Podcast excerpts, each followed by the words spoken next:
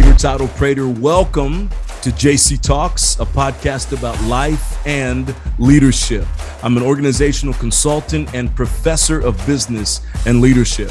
My entire purpose is to help you, your team, and your organization be more impactful, more effective, and more profitable. When the leader gets it right, everybody wins. This podcast is my opportunity to share with you great interviews, great books, great articles, and the important lessons I am learning on the journey. My only hope is that the next few moments add value to your life and to your leadership. Stay tuned.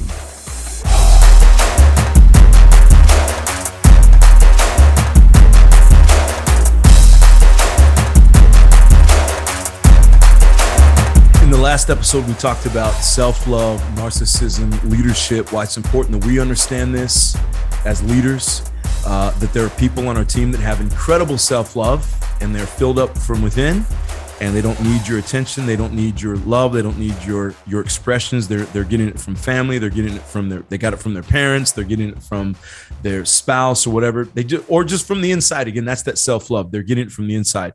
But on the other end of the spectrum you'll have people that work for you and uh, that's not necessarily the case. They do struggle uh, because they didn't have great parents, they didn't have great upbringing. Maybe they don't have a great spouse, they don't have a great partner, and they haven't learned how to fill themselves up on the inside. So they would be called what we call deep narcissists. So today, what we're going to do in this episode of the um, episode 60 right here episode 60 can you believe it we're going to talk about the three levels of narcissism and and what we're going to see and this is what we said last week every single one of us and you got to know this you me all of us we have some level of narcissism uh, but we're on the spectrum, right? So you can go all the way from what we're going to see today are deep narcissists, you know, deep narcissists, you know, try to say that five times fast. Then you have the functional narcissist, which is is probably kind of in the middle on this line. And then you have what's called the healthy narcissist. And this is where we all want to get to, right? So we all have this narcissism because we all want acceptance, we want love, we want connection. Um, uh, but it just depends on what we're going to do to get it right? Okay so let's dive in. There's a lot here and what i'm going to try to do is just try to get through some of this and um, there's so much that i could talk about when it comes to the deep narcissist but i'm not going to do that. Uh, i'm not going to go over all this. Obviously we're in the book here called uh, the laws of human nature by robert greene. We're in chapter two where it talks about the law of narcissism so let me read. I read this the other day, but let me read a little bit. We were talking about self esteem and self love. And I read this paragraph. It says this This idea might seem strange, and it's the idea of self esteem, self love. We generally take the self image completely for granted, like the air we breathe. It operates on a largely unconscious bias. We don't feel or see the thermostat as it operates. The best way to literally visualize this dynamic is to look at those who lack a coherent sense of self. And these are the people we call deep narcissists. So let's start there. Let's start today with the deep narcissist, the people, again, as this says, who lack a coherent sense of self. So this is, they don't have self esteem. They, let's not say they don't have, but they lack self esteem. They, they lack self love and uh, they lack that sense of self, knowing who they are, knowing where they're going. Similarly, uh, uh, so let me read a little bit more here. In constructing a self that we can hold on to and love, the key moment in its development occurs between the ages of two to five years old. This is really important for you to understand. Okay. The moment when we figure out kind of who we are and, well, well not who we are, um, but this idea of love, right? We begin to recognize it and realize it between the ages of two to five. As we slowly separate from our mother, we face a world in which we cannot get instant gratification. So when you're going to first grade or going to kindergarten, and my daughter's there, I have a six year old daughter who's there right now.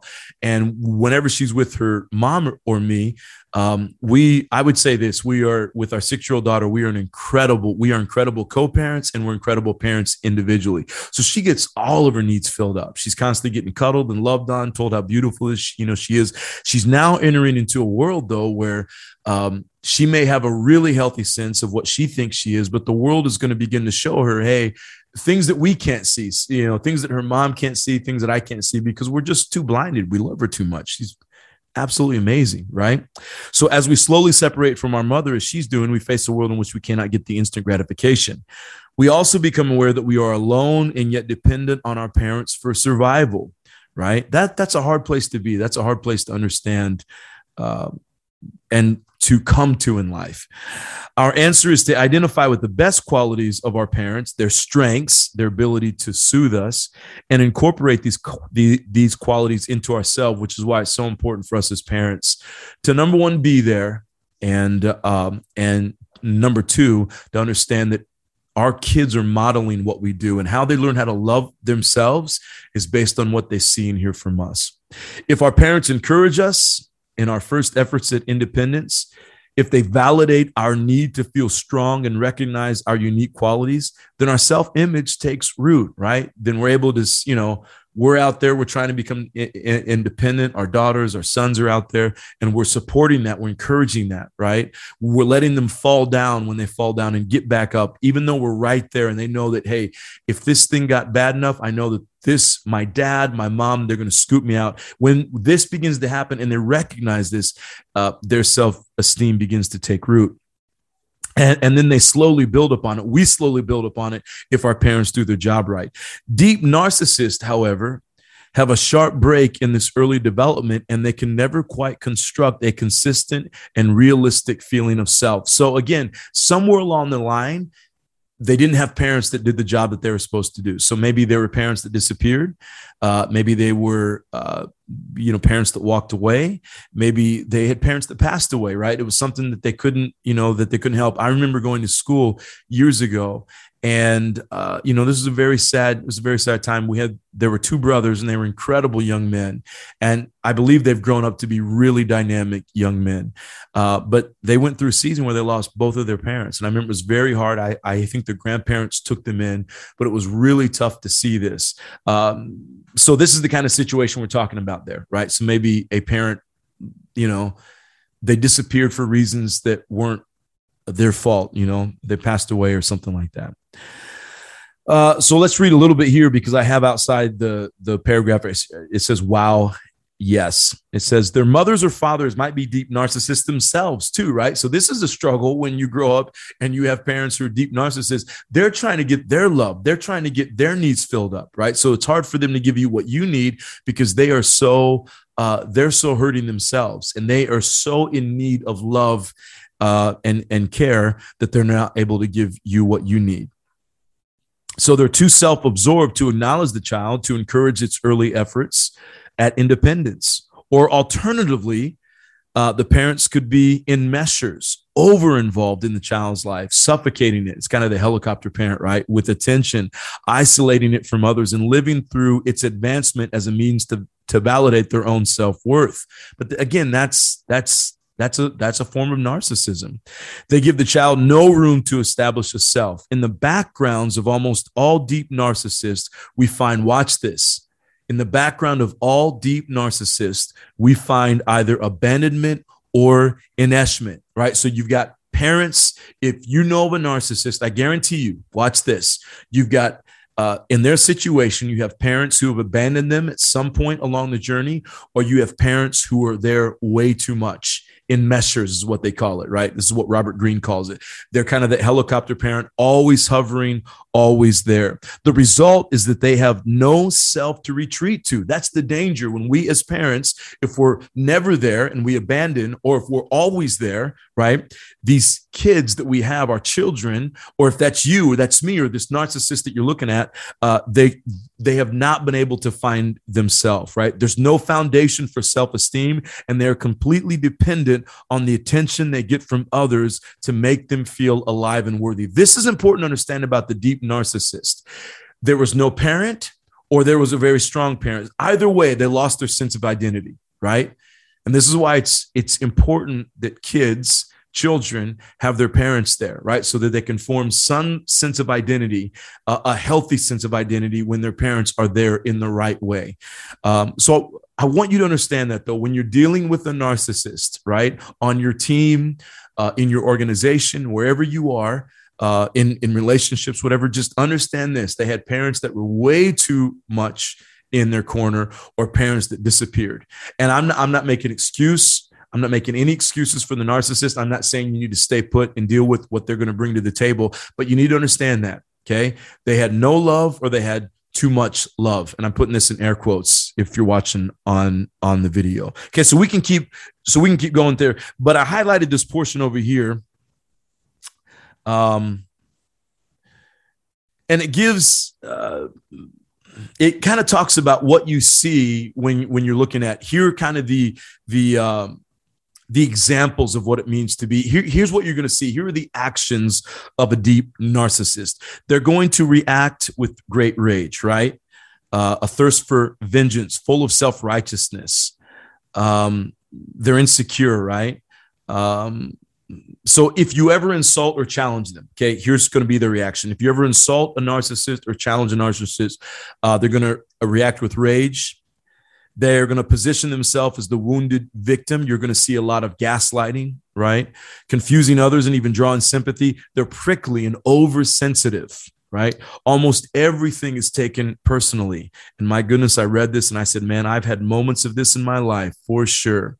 They can become quite paranoid. They have enemies in all directions um, you can see an impatient or distant look on their face. They immediately turn the conversation. It's always about them. When you're talking to a deep narcissist, you can talk about anything, and they're always going to bring it back to themselves. Um, they have vicious bouts of envy. Again, again, they're looking for love uh, because they didn't get it from their parents. So they're seeing someone else get love. They're seeing someone else get recognition. They want that, and so that's where the envy comes from. Uh, they frequently they frequently display extreme self confidence. This helps them gain attention, covers up their gaping inner emptiness and their fragmented sense of self. Um, but be aware of all of this, right? So these are some of the signs you're going to see, and some of you have seen this uh, before. Then you find they're deeply talented, highly talented deep narcissists, right? And they find redemption through their work, channeling their energies and getting the attention they crave through their accomplishments, although they tend to remain erratic and volatile. So, though this is important here, especially if maybe this is, if you're listening to this and this is something you struggle with, for most deep narcissists, uh, uh this is really important for us to understand. It can be difficult to concentrate on their work lacking the self-esteem ther- uh, thermostat. So this inner self, that uh, this inner part of them that tells them they're doing a good job, they're not uh, doing a good job. So they don't have that, right? So they're they they are prone to continually worrying about what others think about them. Uh, this makes it hard to actually focus attention outward for long periods of time and to deal with the impatience and anxiety that comes with work because with work you're not going to get you know you know this i know this. If you've been in work for even a day you understand you're not going to have a boss that's continually next to you telling you how great you are and the great job you're doing as, as a matter of fact, the higher you go in life, the, the less you're going to have people who are surrounding you because they expect you to be able to find that within yourself. So they're probably going to come to you when something's wrong, but they're not going to be one of, you know, telling you all the time how great of a job you're doing. You've got to find that from within yourself. But for the deep narcissist, they're not getting this. So it makes it hard for them to focus outward because they're used to all of their attention coming from the outside, right? Uh, so they tend to change jobs and careers frequently um, and this becomes the nail in their coffin. So if you see a person, and I have been there in my entire life, I, I've been not in my entire life, but I've been there in in in my lifetime. And I think back to my 20s, early 30s, constantly going from thing to thing to thing to thing to thing to thing to thing. Why? Because you get in it and maybe the first couple of weeks, people are praising you. Oh, it's so good to have you be part of this team. It's awesome what you bring to the table. And then after two or three weeks, you're just part of the team. And so we're back to normal. They're not giving you a lot of outside feedback. You don't know how you're doing. You're really paranoid. You feel like you're doing wrong. No one's giving you the attention you need. So you know what? Boom, time to move to the next place and uh, you know put on the song and dance there. So that's important for us to understand okay? So those are kind of traits of the deep narcissist. But again underneath the deep narcissist is a person who had a helicopter parent always there and they lacked a sense of self or they had parents that disappeared and so they lacked a sense of self. Now we move to what's called a functional narcissist okay? Uh, so so what it says is above the halfway mark is what we shall call the functional narcissist. And, and this is where most of us reside, right? We are also self absorbed. Uh, but what prevents us from falling deep into ourselves is a coherent sense of self that we can rely upon and love, right? Uh, it is ironic that the word narcissism has come to mean self love, when in fact, the case uh, the case that the worst narcissists have no cohesive uh, self to love, which is the source of all their problems, right? But for the functional narcissist, they've got the source of love within themselves. So this creates an inner resiliency right? Uh, so then it says this Our task as students of human nature is threefold. First, we must fully understand the phenomenon of the deep narcissist. Uh, and we must be honest about our own nature and not deny it. We are all narcissists. This is important for us to understand. Um, on the spectrum, you've got the deep narcissist, you've got the functional narcissist, where most of us kind of hang out at, and then you've got the healthy narcissist, and we'll talk about uh, that in a second.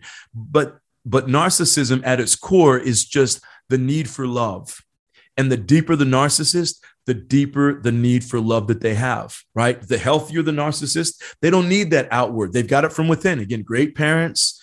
They had um, somewhere along the line, they had great people that filled them up, right, with this healthy self image, so they don't need it.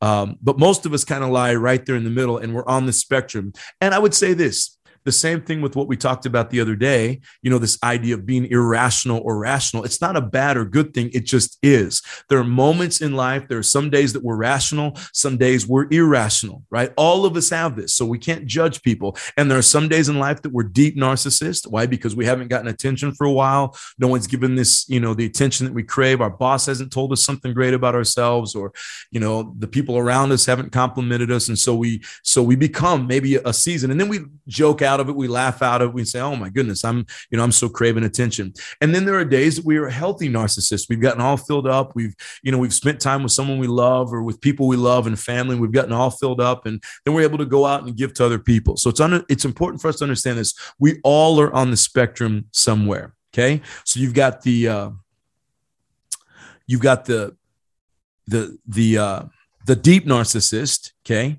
You've got the functional narcissist, which is where we we tend to kind of hang out, right? We've got some inner resiliency. We have moments of deep narcissism, um, but we're able to elevate ourselves, right? Uh, you know, we've got family, we've got friends. We're not always feeling insecure, not always feeling wounded. We're not always having this need for attention, right? Uh, we are able uh, to turn our attention outward uh, onto our work and onto building relationships most of the time. But we have these moments, though, of deep narcissism. But then we go all the way over, and what Robert Greene talks about is the healthy narcissist, right? So, third and most important, we must begin to make the transformation into, and and and this is why I'm all about self self growth. Um, I'm at a point in life now where my habits, I have pretty, pretty decent habits. And I have moments where I, get off the habits. And I had a conversation with my counselor the other day, and we were talking about uh, last week I was going through a little bit of a moment where I had some some moments of anxiety. And so what did I do? I went to McDonald's and I spent like 20 bucks. This is one person here. I spent like 20 bucks on getting hamburger and fries and all that stuff. Of course, I go out and work out the next day and I worked out that day, but I felt really bad about that because I knew that um, something's going on here, right? That's one of those fun- functional narcissistic moments where I'm moving into kind of deep narcissism. And because I can't figure out how to get my needs met, I go to McDonald's, right? That's a deep narcissistic moment, um, you know, uh, in, in my own life. So what we're trying to work to, and so I was sharing this with my counselor, and she said, you know, there are a lot of don't beat yourself up over that. There are a lot of other things that you could be turning to in those moments. And she has other clients, you know, they're you know they're turning to cocaine and um, all the other drugs that are out there. And we joked about the fact that I couldn't afford to have that habit.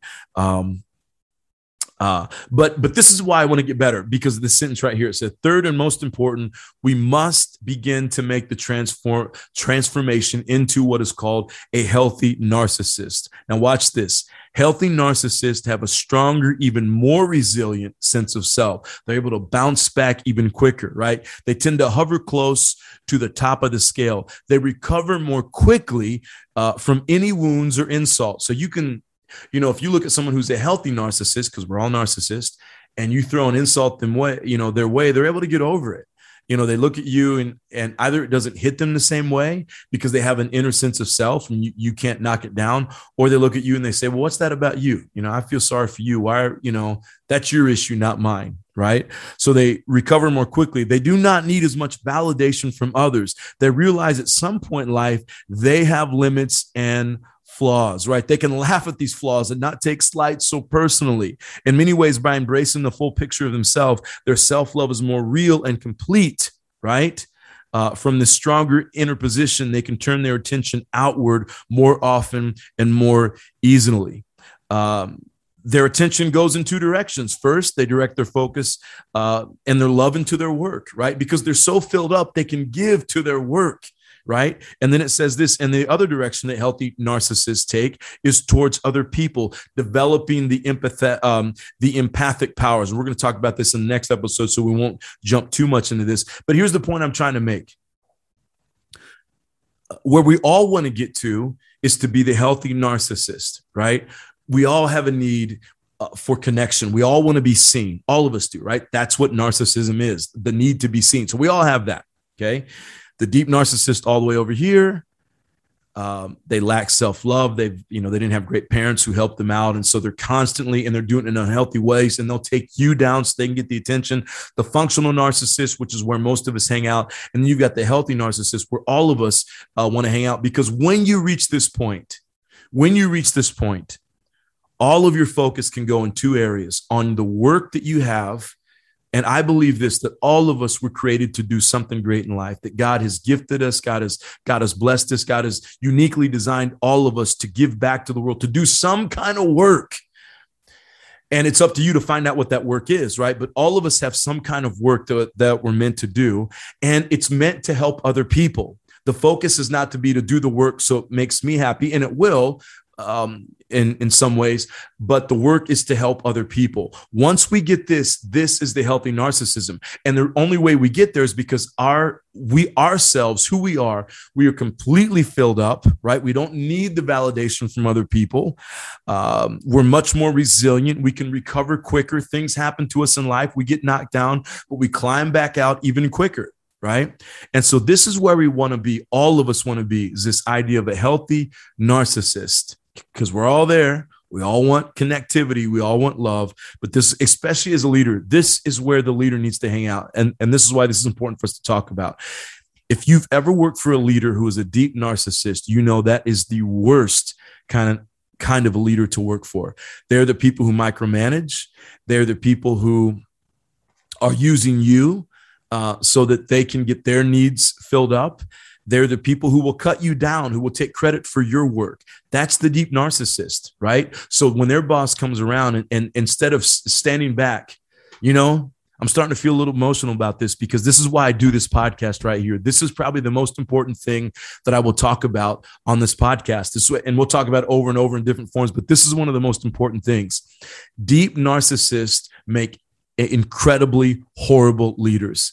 They can't ever step back and let somebody else step out and take the attention and get the attention and and and let other people bask in their work and bask in the praise of their work and bask in the the excellence of their work. They're always having to take the credit for somebody else's work. And why? Because they didn't get enough, right? So they're afraid that if if if their superior comes along and they're giving compliments out to their people and they're telling their superior, "Hey, I actually didn't do this work.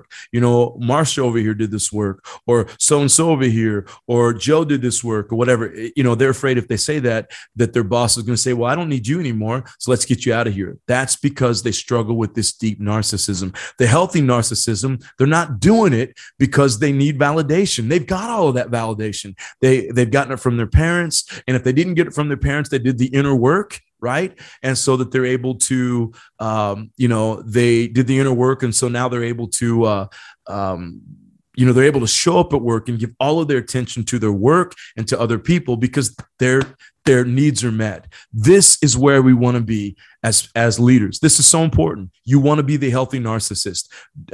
Man don't be if if you're listening to this today and and, and you're saying man i probably um i I probably have more in common with a deep narcissist. Hey, that's good that you recognize it. That's a wonderful thing. Now you've got to do the work and you've got to uh, to step out of that so that you can become the healthy narcissist. Make the long journey, and it may take you years to get there, but start taking a long journey to become the healthy narcissist so that you can give your attention to your work and you can give your attention to other people. You can give your attention to your children. You can give your attention to uh, the people who um, are around you, empowering them and helping. And, and this doesn't mean that you're not going to have needs to, you know, to get filled up. We all have that.